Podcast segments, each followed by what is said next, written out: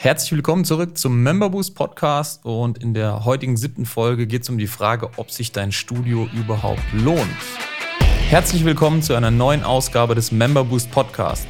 In diesem Podcast sprechen Adam Bigon und Tim Kromat darüber, wie inhabergeführte Fitness-, EMS-Studios und CrossFit-Boxen es schaffen, übers Internet mehr Probetrainings zu bekommen, diese in zahlende Mitglieder zu verwandeln und die vielen Fehler, die wir selbst dabei auf dem Weg begangen haben. Viel Spaß! Wir hatten das schon mal in einer der Folgen, ich glaube in der zweiten oder so war es, Adam, richtig? Ja. Genau, wo es richtig, hieß, richtig. Ähm, ja, was, was kommt am Ende des Tages überhaupt bei rum? Und in dieser Folge wollen wir mal ein anderes Thema beleuchten und zwar die Frage, ja, ob sich dein Studio überhaupt lohnt. Und zwar in dem Sinne, als dass äh, einige Inhaber ganz offensichtlich gar nicht wissen, ab, ja, ab wann es sich lohnt oder wie viele Mitglieder sie brauchen, um entsprechende Kosten zu decken, was die Kosten sein werden bei einer gewissen Anzahl an Mitgliedern und so weiter und so fort. Und auch die Frage, ja, warum sie kein Marketing haben, aber Eleiko-Stangen. Ja. Diese und mehrere Fragen wollen wir heute mal in der Folge anschauen. Ja. Also wie kommen wir drauf überhaupt auf das Thema? Und zwar äh, fragen wir unsere Interessenten immer, äh, naja, mal abgesehen davon, was so der durchschnittliche Mitgliedsbeitrag ist, auch wie viele Mitglieder sie denn wünschen, ja, oder was, was sie für ein Ziel haben und so weiter und so fort. Und da fällt uns immer auf, dass die meisten ganz grob davon ausgehen, dass das äh, entweder so oder so sei. Ja, also nachgerechnet wirklich hat keiner. Erstens, ab wann beispielsweise bin ich überhaupt dann pari oder ab wann bin ich auf Null, ab wann ist mein ROI mindestens eins? Also das heißt, wann verdiene ich überhaupt mit meinem Studio Geld, wenn das äh, jemand ist, der vielleicht gerade erst aufmacht oder noch in der Gründungs- und Findungsphase ist. Und bei gestandenen Studioinhabern oder Leuten, die schon länger dabei sind, die Fragen zu klären, was denn der durchschnittliche Mitgliedsbeitrag ist, wie lange ein durchschnittliches Mitglied bleibt. Da ähm, bekommt man dann in der Regel auf diese Ganz viel Bauchgefühl, Fragen. Bauchgefühl. Ja, dann kriegt man Bauchgefühl-Antworten. Ja, beispielsweise, äh, was ist dein durchschnittlicher Mitgliedsbeitrag? Dann sagen die Leute, wenn sie drei Mitgliedsbeiträge haben, immer. Ja, ausnahmslos sagen sie, ja, das muss der mittlere sein. Ja, die Wahrheit sieht ein bisschen anders aus ähm, wenn man so äh, ganz viele Leute hat, die beispielsweise in der Gründungsphase mit dabei waren und da gestartet sind, hat man meistens noch Angebote mit drin und so weiter. Und in der Realität ist es dann deutlich niedriger. Ja? Also man kann fast ähm, pauschal davon ausgehen, dass man davon nochmal 20 Prozent irgendwie abziehen kann von dem, was man eigentlich eigentlich denkt. Ja. Und ja, viele Leute haben zwar einen Businessplan, ja, also der Klassiker, so hier, ich weiß es auch nicht, ein, ein paarseitiges Pamphlet oder PDF für die Bank, ja, wo drin steht, wie man sich das vorstellt, wie viele Leute man überhaupt für so und so braucht, um irgendwie so und so Geld zu verdienen. Aber am Ende des Tages steht da zwar drin, wie das Ganze ausgestattet sein muss, ja, was man für Equipment braucht, äh, vielleicht auch ein Mitarbeiter und so weiter und so fort. Und dann äh, passiert eben das Leben. ja. Hm. Ja, das Geile ist, tatsächlich, die meisten Leute haben ja anfangs einen Businessplan, die haben eine Art Roadmap am Anfang, wie es auszusehen hat, aber das ist meistens nur für die Bank. Und später, wie du schon gesagt hast, das Leben kommt und der Businessplan ist irgendwie in der Schublade oder irgendeinem Ordner oder irgendeinem Backup und danach läuft alles irgendwie anders. Super wichtig wäre es ja, nicht nur den Businessplan initial zu haben und den irgendwo in der Theorie zu haben, sondern natürlich auch zu tracken und zu gucken, hey, bin ich auf dem Weg, meinen Businessplan auch zu erfüllen? Bin ich auf dem Weg, der mir auch hilft, entsprechend dort zu wachsen und entsprechend des Businessplans auch irgendwann meine schwarzen Zahlen zu schreiben und dann, dann irgendwann davon auch gut leben zu können? Ich glaube nicht, dass in den meisten Businessplänen irgendwie drinsteht, dass ich mir auf dem Weg dahin, obwohl ich noch keine schwarzen Zahlen habe, noch das weltbeste Equipment kaufe. Nicht falsch verstehen, ich bin Fan von gutem Equipment und könnte hier auch ein paar geile Hersteller nennen, aber es ist einfach nicht der Sinn und Zweck am Anfang, ich sag mal, zu denken, dass wenn ich die geilsten Stangen, das geilste irgendwie Zirkeldingens, die geilsten EMS-Geräte, die geilsten Plates und was weiß ich, was alles habe, dass dadurch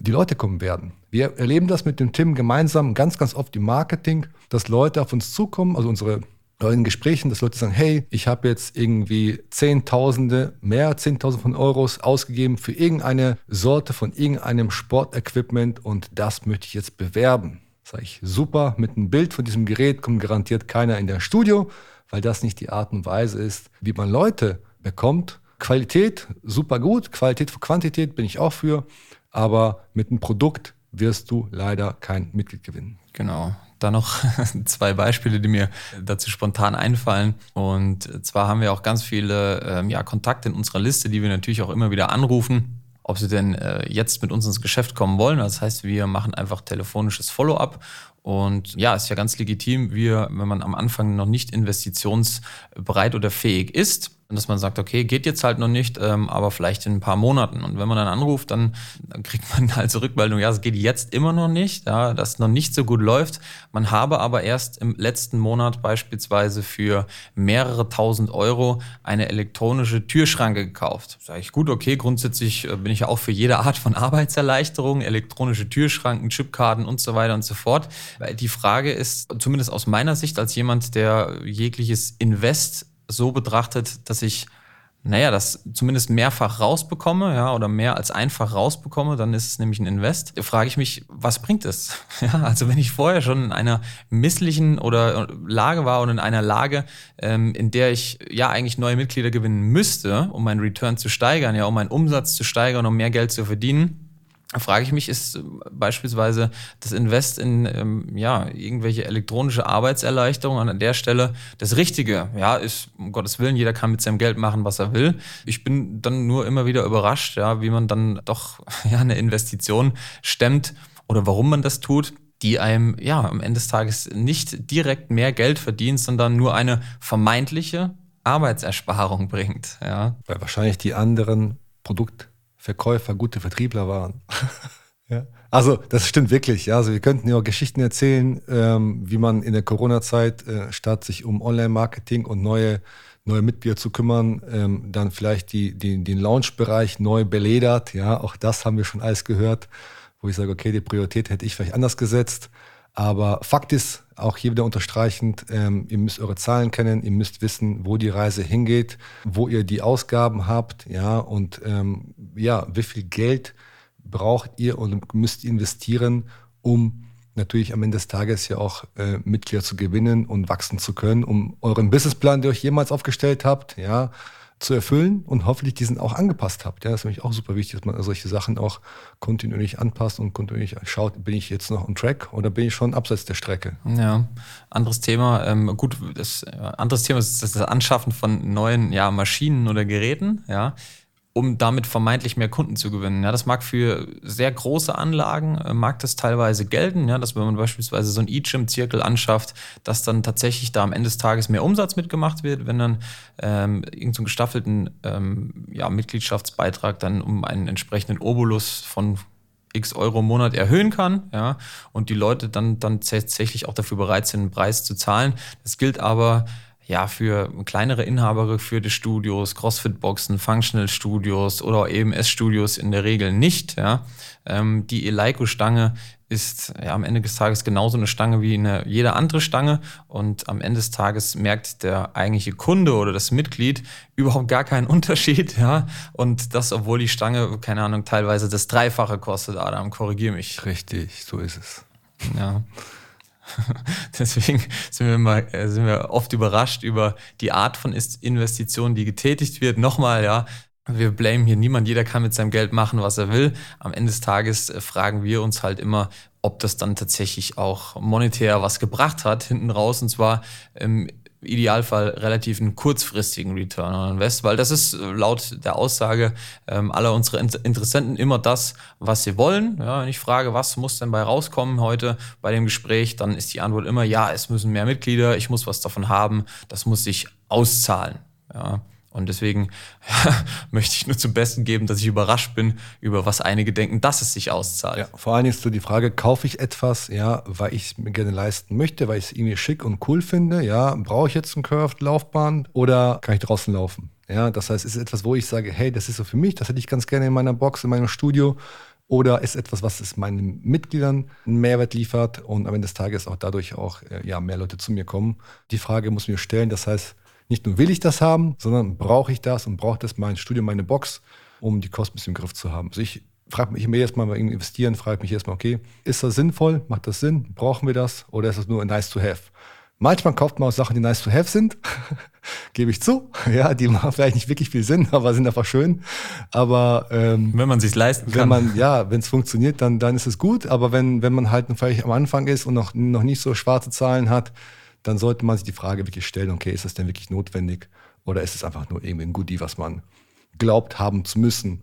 Aber vielleicht das Geld am Anfang lieber ja in die Mitgliedergewinnung investieren sollte weil das ist das, was dir natürlich auch mehr Geld wieder reinbringt. Ja, also die gute Eleiko-Stange wird dir nicht äh, mehr Mitglieder bringen, zumindest nicht am Anfang. Und gut eingesetztes Marketing äh, tut es schon. Genau, einfach ein, ja, ein durchgängiger Prozess, der dafür sorgt, dass du immer wieder neue Mitglieder bzw. neue Probetrainings reingespült bekommst. Ja, natürlich jetzt hier an der Stelle Werbung in eigener Sache. Wie könnte es anders sein? Nichtsdestotrotz, ja, fragt euch mal selber, was bringt euch am Ende des Tages, wenn wir jetzt mal das Beispiel Corona hernehmen, ja, auch in, in solchen Zeiten dann tatsächlich auch wieder neue Mitglieder oder sorgt dafür, dass ihr bekannt werdet oder bekannt bleibt. Ja, man kann tatsächlich oder konnte während Corona genauso gut Online-Training vermarkten und verkaufen, wie auch ja davor, also vor Corona und nach Corona. Das ist ein Invest, ja, was teilweise auch in vielen Businessplänen fehlt. Da mag dann drinstehen, dass man entsprechend mit Flyern oder Plakaten in der Regel irgendwie initial auf mich. Also den, den Businessplan, Tim, den möchte ich gerne sehen, wo Corona drin stand. nein, ich glaube, den hat ja. keiner gehabt. Und witzigerweise, ähm, ganz kurz Anekdote, ja. Ich meine, da, du weißt es ja, ich habe ja auch einen Business Coach und so, habe ich auch ein paar Fragen gestellt. Und zu Anfang damals, als wir gestartet haben, war ja auch die Frage, hey, wie lange könntest du überleben, wenn es keinerlei Einnahmen wäre? Das heißt, wenn alle Mitglieder nicht zahlen würden und wenn es gar nicht mehr gehen würde, habe ich mir gedacht, was ist das für eine blöde Frage? Kann doch nicht vorkommen. Ja, das kann ja gar nicht passieren, dass man auf einmal irgendwie, dass es aus ist. Und schwuppdiwupp, da kam Corona und äh, ja, zum Glück hat es uns jetzt nur mit einem leicht blauen Ohr getroffen, aber ganz, ganz viele hat es auch echt hart getroffen. Und man ist nie auf etwas komplett gewappnet. Aber einen Businessplan zu haben, mit dem schon gesagt hat, und zu wissen, wo es lang geht, ist das A und O tatsächlich. Genau, in dem tatsächlich dann am Ende des Tages auch drinsteht, ja, wo das Wachstum überhaupt herkommt und nicht nur initial ja, eine Plakatwerbung oder sonstiges. Who knows, wer das tatsächlich am Ende des Tages macht, ja, aber wirklich einfach auch drinsteht, wie die Box oder das Studio nachhaltig wächst. So ist es. So, das war's auch schon wieder mit dieser Folge. Ein paar Gedanken dazu. Wir freuen uns drauf, wenn du auch in der nächsten Folge wieder mit dabei bist. Und bis dahin. Ich freue mich auf die nächste Folge. Das war's auch schon wieder für diese Episode. Wenn dir diese Folge gefallen hat, dann abonniere diesen Podcast und gib ihm eine positive Rezension auf iTunes, damit wir oben in den Charts mit dabei sind und viele Studio- und Boxinhaber von dem Podcast profitieren können. Wenn du Fragen zum heutigen Thema hast und wissen willst, wie das Ganze auch für dich funktioniert, dann geh auf memberboost.de/termin und trag dich für ein kostenloses Erstgespräch ein. Wir werden dich umgehend kontaktieren und schauen, ob und wie wir dich in deinem Business unterstützen können. Bis dahin.